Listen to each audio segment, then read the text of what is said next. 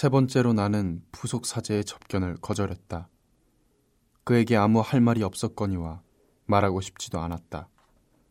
조만간 그를 만나게 되긴 하겠지만 지금 당장의 내 관심사는 그 역학에서 벗어나는 것, 피할 수 없는 이곳에서 달리 헤어날 길이 있는지를 알아보는 것이다. 내 감방이 바뀌었다. 이곳에서는 내가 몸을 뻗고 누우면 하늘이 보였는데 그것밖에는 보이는 게 없었다. 나의 모든 날들은 하늘의 얼굴 위로 낮에서 밤으로 이끄는 색깔들의 이지러짐을 바라보는 것으로 흘러갔다. 거기에 누워 머리 뒤로 손을 괴고 나는 기다린다. 이 가혹한 메커니즘에서 벗어난 사형수는 과연 없었을까? 사형 집행 전에 사라졌거나 경찰의 경계망을 뚫은 얘들은 없었을까를 얼마나 많이 자문했는지 모른다. 그때마다 나는 사형 집행 얘기들에 대해 충분히 주의를 기울이지 않았던 나 자신을 책망했다. 항상 이런 문제들에 관심을 가져야만 하는 것이다. 무슨 일이 벌어질지 결코 알 수 없는 것이다. 나 또한 신문에 난 기사들을 읽었다. 하지만 결코 내가 찾아내고 싶은 호기심을 느끼지 못했던 특수한 저작들도 분명 있었을 것이다. 거기서 어쩌면 나는 탈출에 대한 이야기를 찾았을지도 모른다. 적어도 한 번은 바퀴가 멈췄다는 것을 이 불가항력적인 사전 계획 속에서 최소한 한 번 정도는 우연과 행운이 무언가를 뒤바꿔 놓았다는 것을 발견했을 수도 있을 것이다. 단 한 번, 어떤 면에서 나는 그것으로 충분했을 것으로 생각한다. 그 나머지는 내 마음이 채웠을 테니까. 신문들은 종종 사회에 진 부채에 관해 말한다. 그들에 의하면 그것을 갚아야만 하는 것이다. 그러나 그것은 상상력에게 말을 걸지는 않는다. 염두에 두어야 할 것은 탈출의 가능성, 냉혹한 의식을 넘어선 도약, 온갖 희망의 기회를 줄 것 같은 미칠 듯한 질주였다. 물론 희망이라고 해봐야 전력 질주하다가 거리 한 구석에서 느닷없이 날아오는 총탄에 의해 쓰러지는 것일 뿐이겠지만 그러나 아무리 생각해봐도 내게 그 같은 사치를 허락해 줄 것은 아무것도 없을 것이다. 모두 내게 그것을 금할 것이며 다시 역학이 나를 취해버릴 것이다. 나의 선의에도 불구하고 나는 이런 무례한 확실성을 받아들이기 힘들었다. 왜냐하면 결국 거기에는 그것을 세운 판결과 판결이 선고된 순간부터의 냉정한 진행 사이에 터무니없는 불균형이 실제하고 있었기 때문이다. 판결문은 오후 5시가 아니라 오후 8시에 읽혀졌다는 사실. 그것이 전적으로 달라질 수도 있었다는 사실. 속옷을 갈아입는 사람들에 의해 판결이 내려졌다는 사실. 그것이 프랑스 혹은 독일이나 중국, 국민의 이름 마냥 모호한 개념에 힘입어 언도되었다는 사실. 이 모든 것이 그 결정의 진지함을 훼손하는 것 같았다. 그럼에도 불구하고 나는 선고가 내려진 그 순간부터 그 효과는 내 몸뚱이를 짓누르던 긴 벽처럼 확실하고 진지한 것이 되었다는 사실을 인정하지 않을 수 없었다. 이와 같은 시점에서 나는 엄마가 내게 말해주고 하던 내 아버지에 대한 이야기를 떠올렸다. 나는 그를 알지 못한다. 내가 이 남자에 대해 정확히 알고 있는 것이라곤 어쩌면 그때 내게 되새겨주던 엄마의 이야기가 전부였을 것이다. 그는 한 살인자의 사형 집행을 보러 갔었다. 단지 보러 간다는 생각만으로 그는 아팠다. 그럼에도 그는 갔고, 그리고 돌아왔을 때는 아침에 먹은 것의 일부를 토했다. 나는 당시 그가 좀 역겨웠다. 그러나 이제는 이해하는데 그것은 지극히 당연한 것이었다. 어떻게 나는 사형 집행보다 더 중요한 게 아무것도 없다는 걸. 요컨대 그것만이 사람들에게 진심으로 흥미를 주는 유일한 것이었다는 사실을 눈치채지 못했던 것일까. 내가 만약 이 감옥에서 나가게 된다면 나는 모든 사형 집행을 보러 갈 것이다. 그러나 이런 가능성을 고려해 본 것조차 잘못된 것이었다. 왜냐하면 어느 이른 아침에 경찰의 경계망 뒤에 서 있는 말하자면 반대편에서 자유로운 나 자신을 발견할 수 있다는 생각만으로도 사형 집행을 보러 가고 나중에는 토하는 구경꾼이 된다는 생각만으로도 독이 섞인 쾌감의 물결이 가슴에 차올랐기 때문이다. 그러나 그것은 이성적이지 못한 짓이었다. 그와 같은 가정에 나 자신을 되는 대로 내맡긴 것은 잘못이었다. 왜냐하면 잠시 후에 나는 지독한 한기로 인해 담요 밑으로 가서 몸을 웅크리고 있어야 했기 때문이다. 나는 이가 딱딱 맞부딪히는 것을 멈출 수 없었다. 하지만 당연히 사람이 언제나 이성적인 것은 아니다. 예를 들어 또 다른 때에 나는 법안을 만들어 보곤 했다. 내가 형법 제도를 개혁하는 것이다.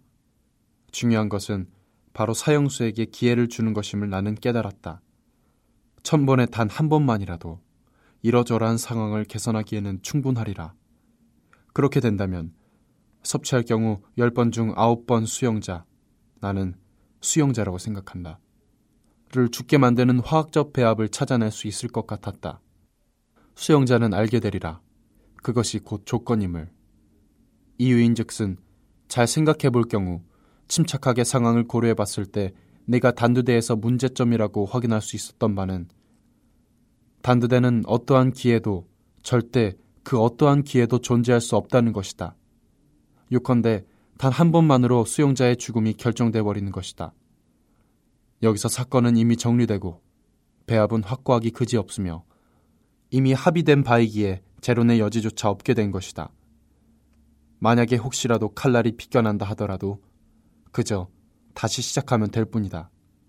그러므로 이때 애석한 점이라면 바로 사형수는 단두대가 잘 작동하기를 바란다는 것이다. 이것이 바로 내가 말하는 문제점이다. 실제로 어떤 측면에서 맞는 말이다. 그러나 다른 측면에서 나는 훌륭한 조직이 되는 모든 비결이 거기에 있음을 인정할 수밖에 없었다. 유컨대 사형수는 정신적으로 협력할 수밖에 없었다. 모든 일에 차질 없이 진행되는 게 그 자신에게도 이로운 것이다. 나는 또한 지금까지 이런 문제들에 관해 정확하지 않은 생각을 가지고 있었다는 걸 인정할 수밖에 없었다. 오랫동안 나는 왜 그랬는지는 모르겠다. 단두대에 이르기 위해서는 처형대 위로 올라야 한다고. 계단을 밟고 올라가야 한다고 믿고 있었다. 그건 1789년 혁명 때문인 것 같았다. 다시 말해, 이 문제들에 관해 사람들이 내게 가르치거나 보여준 모든 것 때문이라는 것이다.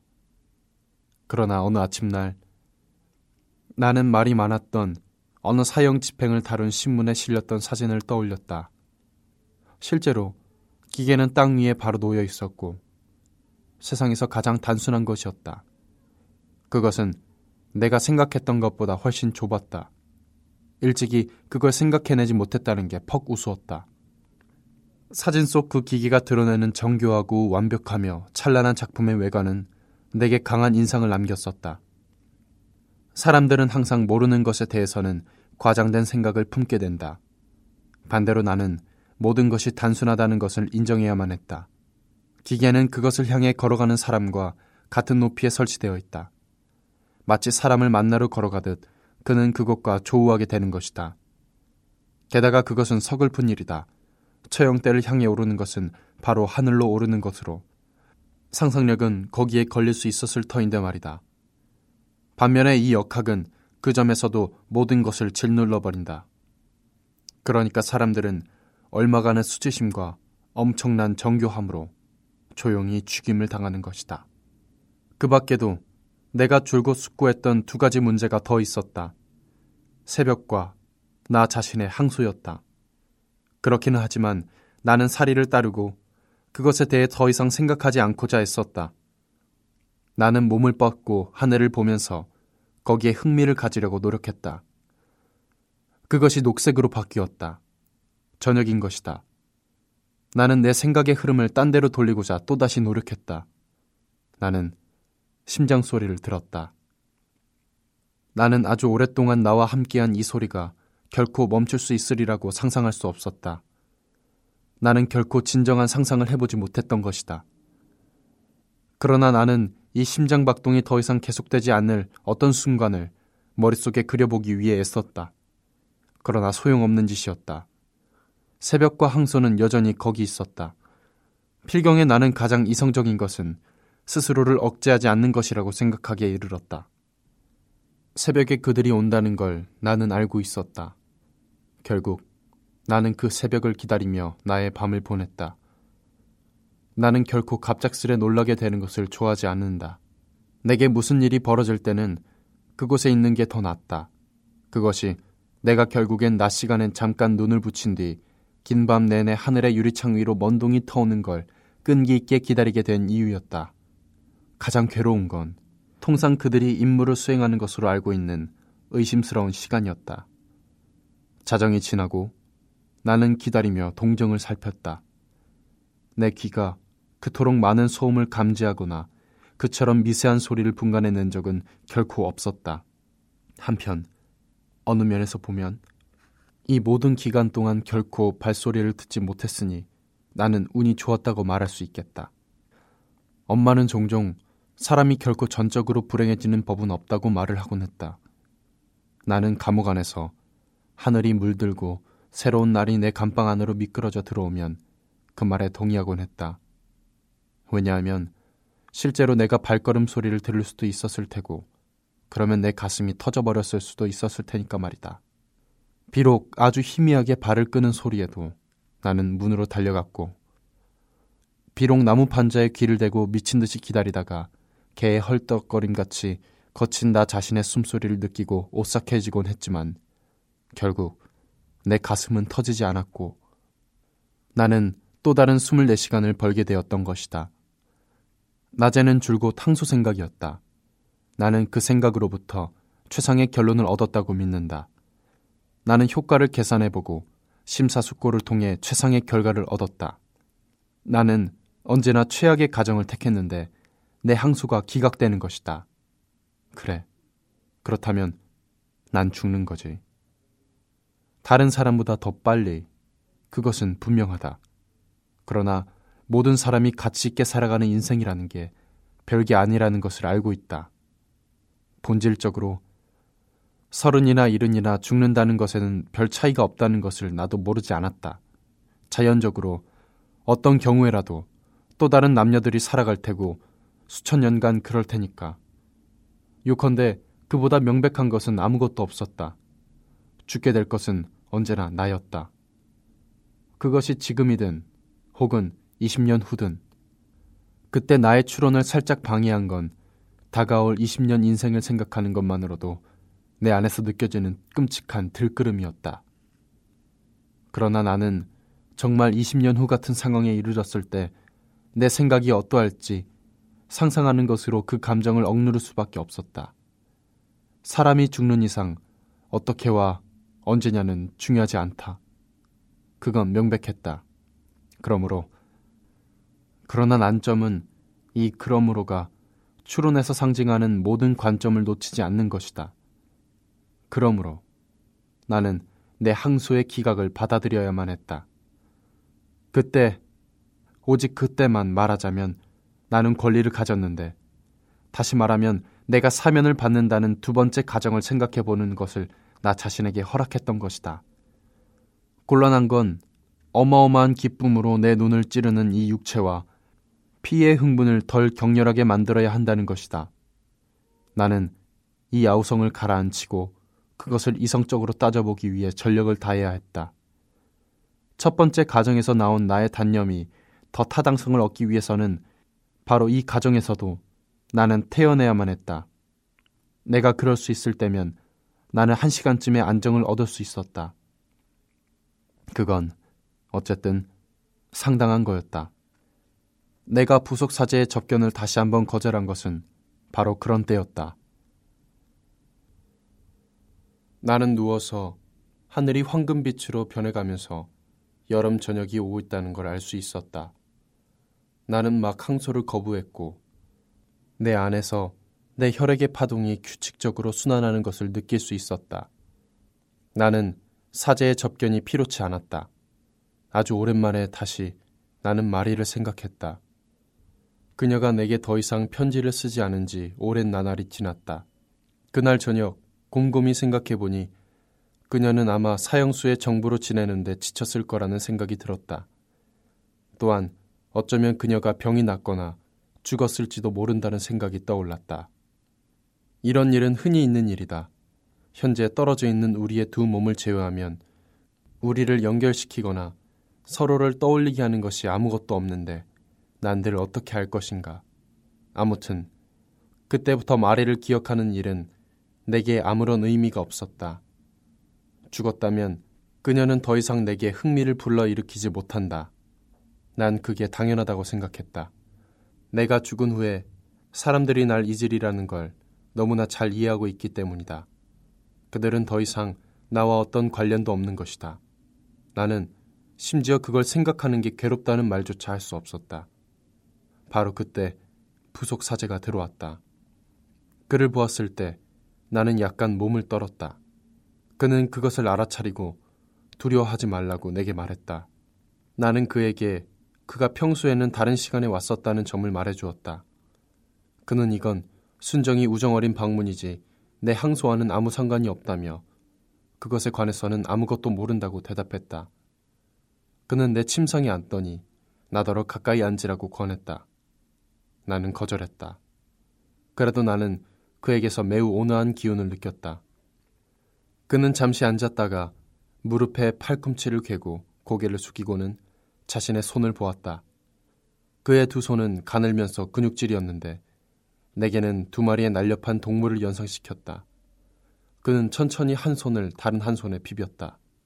그리고는 그는 여전히 고개를 숙이고 앉아 있었는데 너무나 오랫동안 그러고 있어서 나는 잠깐 그가 거기에 있다는 것을 잊어버렸던 것 같다. 그런데 갑자기 그가 고개를 들더니 나를 똑바로 쳐다보았다. 왜 내 접견을 거부하는 거죠? 그가 말했다. 나는 신을 믿지 않는다고 답했다. 그는 내가 정말 확신하는지를 알고 싶어 했고 나는 그걸 자문할 필요가 없다고 말했다. 그건 내게 중요치 않은 문제 같았다. 그러나 그는 몸을 뒤로 돌리고 두 손을 펴 허벅지에 놓은 채 벽에 등을 기댔다. 그는 내게 말을 건넨다는 기색도 거의 없이 때때로 우리는 자기가 확신한다고 생각하지만 사실은 그렇지 않다고 지적했다. 나는 어떤 말도 하지 않았다. 그는 나를 바라보며 캐물었다. 당신 생각은 어떤가요? 나는 그럴 수 있다고 답했다. 어쨌든 나는 실제로 무엇이 내게 흥미를 불러일으키는지 확신할 수 없었지만 무엇이 내게 흥미를 불러일으키지 않는지에 대해서는 절대적으로 확신할 수 있었다. 그리고 마침 그가 내게 말하는 것은 흥미를 불러일으키지 않는 것이었다. 그는 눈을 돌리고 여전히 자세를 바꾸지 않은 채 내게 너무나 절망스러워서 그렇게 말하는 건 아니냐고 물었다. 그에게 나는 절망적이지 않다고 설명했다. 나는 단지 두려울 뿐이었고 그것은 아주 당연한 일이었다. 그러니 하느님이 당신을 도와주실 겁니다. 그가 지적했다. 당신 같은 처지에 있던 내가 아는 모든 사람이 그분께로 돌아갔습니다. 그것은 그들의 권리라는 것을 나는 인정했다. 그것은 또한 그들에게는 그럴 시간이 있었다는 것을 증명하는 것이었다. 나로서는 누구의 도움도 원치 않으며 내게 흥미를 불러 일으키지 않는 것에 흥미를 가질 만한 바로 그 시간이 내게는 부족했던 것이다. 그때 그의 손이 짜증스럽다는 듯한 손짓을 했다. 하지만 그는 몸을 다시 세우며 사제복에 주름을 정돈했다. 그걸 마치고는 나를 여보게 라고 부르며 말을 시작했다. 그는 이렇게 말하는 것이 내가 사형수이기 때문은 아니라고 했다. 그에 따르면 우리 모두는 사형수인 셈이었다. 그러나 나는 그의 말을 가로막고는 그건 같은 게 아니라고. 더구나 어떤 경우라도 그건 위로가 될 수 없다고 말했다. 물론이네. 그가 인정했다. 그러나 만약 자네가 오늘 죽지 않는다 해도 나중에는 죽겠지. 그때 가서도 똑같은 문제가 제기될 거네. 그 끔찍한 시련을 어떻게 마주할 건가? 나는 지금 마주하고 있는 것과 정확히 같은 방식으로 그것을 마주할 거라고 대답했다. 그는 이 말에 일어나서 눈을 똑바로 뜨고 나를 쳐다보았다. 그건 내가 잘 아는 게임이었다. 나는 에마뉴엘이나 셀레스트와 자주 그것을 즐겼고 대개는 그들이 눈을 돌렸다. 부속사제 또한 그 게임을 잘 알고 있음을 나는 바로 알아챘다. 그의 눈빛은 흔들리지 않았다. 그리고 역시 흔들림 없는 목소리로 물었다. 그러니까 결코 희망이 없는 건가?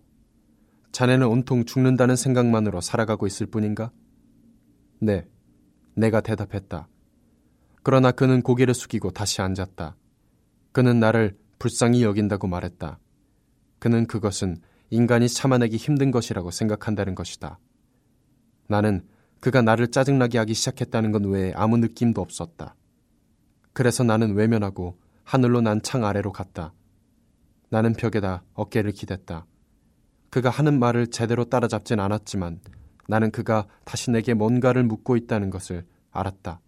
그는 불안하고 다급한 목소리로 말하고 있었다. 나는 그가 흥분했다는 것을 알았고 그래서 좀 더 귀를 기울였다. 그는 내 항소가 받아들여질 거라고 확신하지만 나는 벗어나야 하는 무거운 짐을 짊어지고 있다고 말했다.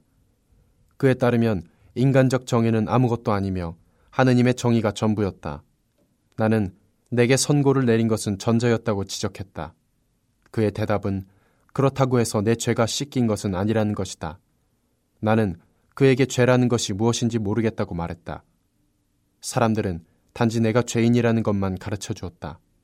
나는 죄가 있어서 그 값을 치르고 있으며 내게 더 이상 요구할 것은 없는 것이다.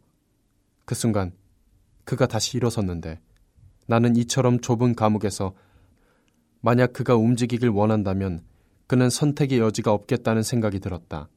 앉거나 일어서야만 했던 것이다. 나는 바닥을 주시하고 있었다. 그는 내 쪽으로 한 걸음 내딛고는 마치 감이 더 이상 다가올 수 없다는 듯이 멈췄다. 그는 철창을 통해 하늘을 바라보았다. 자넨 틀렸네, 젊은이. 그가 말했다. 자네에겐 더 이상의 것이 요구될 수 있어. 그리고 그것은 아마 요구될 거야. 그게 뭐죠? 자네는 아마 보도록 요구받을 거야. 무엇을 보죠? 사제는 내 감방을 두리번거리더니 갑자기 내게 매우 지친 듯한 목소리로 대답했다. 이 모든 돌이 너무 고통스러워서 땀을 흘리고 있네. 나는 그것을 안다네. 나는 고통 없이 그것들을 본 적이 결코 없네. 그러나 나는 가슴 깊이 안에 자네들 중 가장 비참했던 자도 그것들의 어둠으로부터 드러난 하느님의 얼굴을 보았다는 것을 그것이 자네가 보기를 요구받게 될 얼굴일세. 나는 조금 기운을 차렸다. 나는 수개월간 이 벽의 돌들을 바라봐왔다고 말했다. 이 세상에 내가 이것보다 더잘 아는 것도 더 잘 아는 사람도 없었다. 아마도 아주 오래전에 나는 거기에서 어떤 얼굴을 찾았었다. 그러나 그 얼굴은 태양의 빛깔과 욕망의 불꽃을 띠고 있었다. 그건 마리의 얼굴이었다. 나는 그것을 찾아보았지만 부질없는 짓이었다. 이제 그것은 끝났다. 그리고 나는 어쨌든 땀을 흘리는 돌에서 무언가 솟아오르는 것을 본 적이 없었다. 부속 사제는 일종의 의무람으로 나를 바라보았다. 이제 나는 벽에 등을 완전히 기대고 있었고 빛이 내 이마 위로 흘러내렸다. 그가 몇 마디 했으나 나는 듣지 못했다. 그리고 황급히 나를 안아봐도 되겠느냐고 요청했다. 아니요. 내가 답했다. 그는 돌아서 벽 쪽으로 걷더니 천천히 그것을 손으로 쓸었다. 자네는 그토록 이 땅을 사랑하나? 그는 중얼거렸다. 나는 아무 대답도 하지 않았다. 그는 꽤 오랫동안 나를 등지고 있었다. 그의 존재가 숨막히게 신경에 거슬렸다. 나는 그에게 나가달라고, 나를 내버려 두라고 막 말할 참이었는데, 그가 갑자기 나를 향해 돌아서더니 버럭 소리를 질렀다. 아니야. 나는 자네를 믿을 수 없네. 나는 확신하네. 자네도 한 번쯤은 다른 삶을 원했다는 걸. 나는 물론 그랬다고 답했으나 그것은 부자가 된다든가 헤엄을 매우 빨리 칠 수 있다든가 아니면 좀 더 잘생긴 입을 가지게 되기를 원한다는 것 이상의 의미가 있는 것은 아니었다. 아무래도 좋은 것이었다. 그러나 그는 내 말을 저지하고는 내가 그리는 다른 삶은 어떤 것인지를 알고 싶어 했다. 그래서 나는 그에게 소리쳤다. 이 삶을 기억할 수 있는 그런 것이오. 그리고 곧장 이젠 넌덜머리가 난다고 말했다. 그는 다시 내게 하느님에 관해 말하고 싶어 했지만 나는 그에게 다가가 마지막으로 한 번 더 그에게 설명하려 했다. 나는 시간이 얼마 남지 않았으며 하느님 때문에 그것을 잃고 싶지 않다고. 그는 왜 나는 자기를 아버지가 아니라 씨라 부르는지 내게 묻는 것으로 화제를 돌리려고 애썼다. 그것이 나를 흥분시켰고 나는 그에게 당신은 내 아버지가 아니라고 말했다. 그는 다른 이들의 편이라고도. 아닐세 젊은이. 그는 내 어깨에 손을 얹고는 말했다. 나는 자네 편이네. 그러나 자네의 마음이 눈멀었기 때문에 자네는 그것을 알 방법이 없는 거네. 나는 자네를 위해 기도할 걸세. 그때 왜인지는 모르겠지만 내 안에서 뭔가가 폭발했다. 나는 꽥꽥 소리 지르기 시작했고 그를 모욕하며 기도하지 말라고 말했다. 나는 그의 사제복 칼날을 움켜쥐었다. 나는 내 가슴 속에 있는 모든 것을 환희와 분노의 울부짖음으로 그에게 쏟아부었다. 그는 너무나 확신하고 있는 것 같았다. 그렇지 않은가? 그럼에도 불구하고 그의 확실성은 여자의 머리카락 한 올의 가치도 없는 것이었다. 그는 죽은 사람처럼 살고 있기 때문에 살아있다고조차 확신할 수 없는 것이다. 반면에 나는 마치 빈손인 것처럼 보인다. 그러나 나는 나에 대해 모든 것에 대해 그가 확신하는 것 이상으로 나의 삶을 다가올 이 죽음을 확신하고 있었다. 그렇다. 내겐 그것밖에 없다.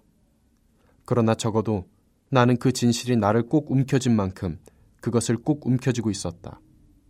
날은 옳았고 여전히 옳았으며 항상 옳았다. 나는 이런 식으로 살아왔지만 다른 식으로 살 수도 있었을 것이다. 나는 이것을 했고 저것은 하지 않았다. 나는 어떤 건 하지 않았으나 또 다른 건 했다. 그래서 나는 마치 이 모든 시간 동안 이 순간을, 이 이른 새벽을 나 자신을 정당화시키기 위해 기다려왔던 것 같다. 아무것도, 아무것도 중요하지 않고 나는 그 이유를 잘 알겠다. 그도 그 이유를 알고 있다. 내가 살았던 부조리한 삶 내내 내 미래의 저 깊은 곳에서부터 아직 오지 않은 수년의 시간을 건너서 어두운 바람이 내게로 거슬러 왔다. 그 바람은 이 여정에서 내가 살았던 시간보다 더 사실적인 것도 없는 세월 속에서 당신에게 주어졌던 모든 것들을 그만 그만한 것으로 만들어버렸다. 다른 이의 죽음이나 어머니의 사랑이 내게 뭐가 중요하며 그의 하느님이나 우리가 택하는 삶, 우리가 정하는 운명이 뭐가 중요하단 말인가. 단 하나의 운명만이 나를, 나 자신을, 그리고 나와 함께 무수한 특권자를 택해야 했는데, 그리고 이들 역시 그와 마찬가지로 나를 형제라고 스스로 말하는데, 그러니까 그는 이해할까? 모든 사람은 특권자라는 것을, 특권자밖에 없다는 것을, 다른 사람들 역시 언젠가는 선고를 받을 것이다. 그 역시 선고를 받을 것이다. 만약 그가 살인범으로 고발되고 그의 어머니 장례식에서 울지 않았다는 이유로 처형된다 한들 그게 뭐가 중요하단 말인가. 살라마노에게는 그의 아내만큼이나 가치가 있다. 그 작은 로봇 여자는 마손과 결혼한 파리 여자처럼 또는 내가 결혼해 주기를 원했던 마리처럼 죄인인 것이다. 레몽이 그보다 여러 면에서 훨씬 나은 셀레스트와 똑같이 나의 친구라는 게 뭐가 중요하단 말인가. 이제 마리가 그녀의 입술을 새로운 메르소에게 허락한다 한들 뭐가 중요하단 말인가. 그는 그러니까 그는 이해할까. 이 사형수는 내 미래의 저 깊은 곳에서부터 그 모든 외침이 나를 헐떡이게 했다. 그러나 그들은 이미 나의 소나기에서 부속 사제를 떼어내고 간수들은 나를 위협했다. 그렇지만 그는 그들을 진정시키고는 어떤 말도 하지 않고 잠시 나를 바라봤다. 그의 눈에 눈물이 가득 고였다. 그는 돌아서서 사라져갔다. 그가 떠난 후 나는 평정을 되찾았다. 나는 기진맥진해서 침상에 몸을 던졌다. 나는 잠들었던 것 같다. 왜냐하면 얼굴 위에 별과 함께 눈이 떠졌기 때문이다. 전원의 소리들이 나에게까지 떠올랐다. 밤과 땅, 그리고 소금 냄새가 내 관자놀이를 시켜주었다. 잠든 여름의 경이로운 평화가 밀물처럼 내게로 흘러들었다. 그때 한밤의 경계선에서 사이렌이 울부짖었다. 그 소리는 이제 영원히 내게는 아무런 의미가 없는 세계로의 출발을 알리고 있었다. 아주 오랜만에 다시 나는 엄마를 생각했다. 그녀가 왜 말년에 약혼자를 갖게 되었는지, 왜 그녀가 새로운 시작을 시도했는지 이해할 수 있을 것 같았다. 거기, 거기에서도 삶이 점차 희미해져 가는 그곳 양로원에서도 저녁은 쓸쓸한 휴식 같은 것이었다. 죽음에 인접해서야 엄마는 해방감을 느끼고 모든 것을 다시 살아볼 준비가 됐다고 느꼈음에 틀림없었다. 누구도, 그 누구도 그녀의 죽음에 울 권리를 가지고 있지 못한 것이다. 그리고 나 역시 모든 것을 다시 살아볼 준비가 되었음을 느꼈다. 마치 이 거대한 분노가 내게서 악을 쫓아내고 희망을 비워낸 것처럼 처음으로 신호와 별들로 가득한 그 밤 앞에서 나는 세계의 부드러운 무관심에 스스로를 열었다. 이 세계가 나와 너무도 닮았다는 것을 마침내 한 형제라는 것을 실감했기에 나는 행복했고 여전히 행복하다고 느꼈다.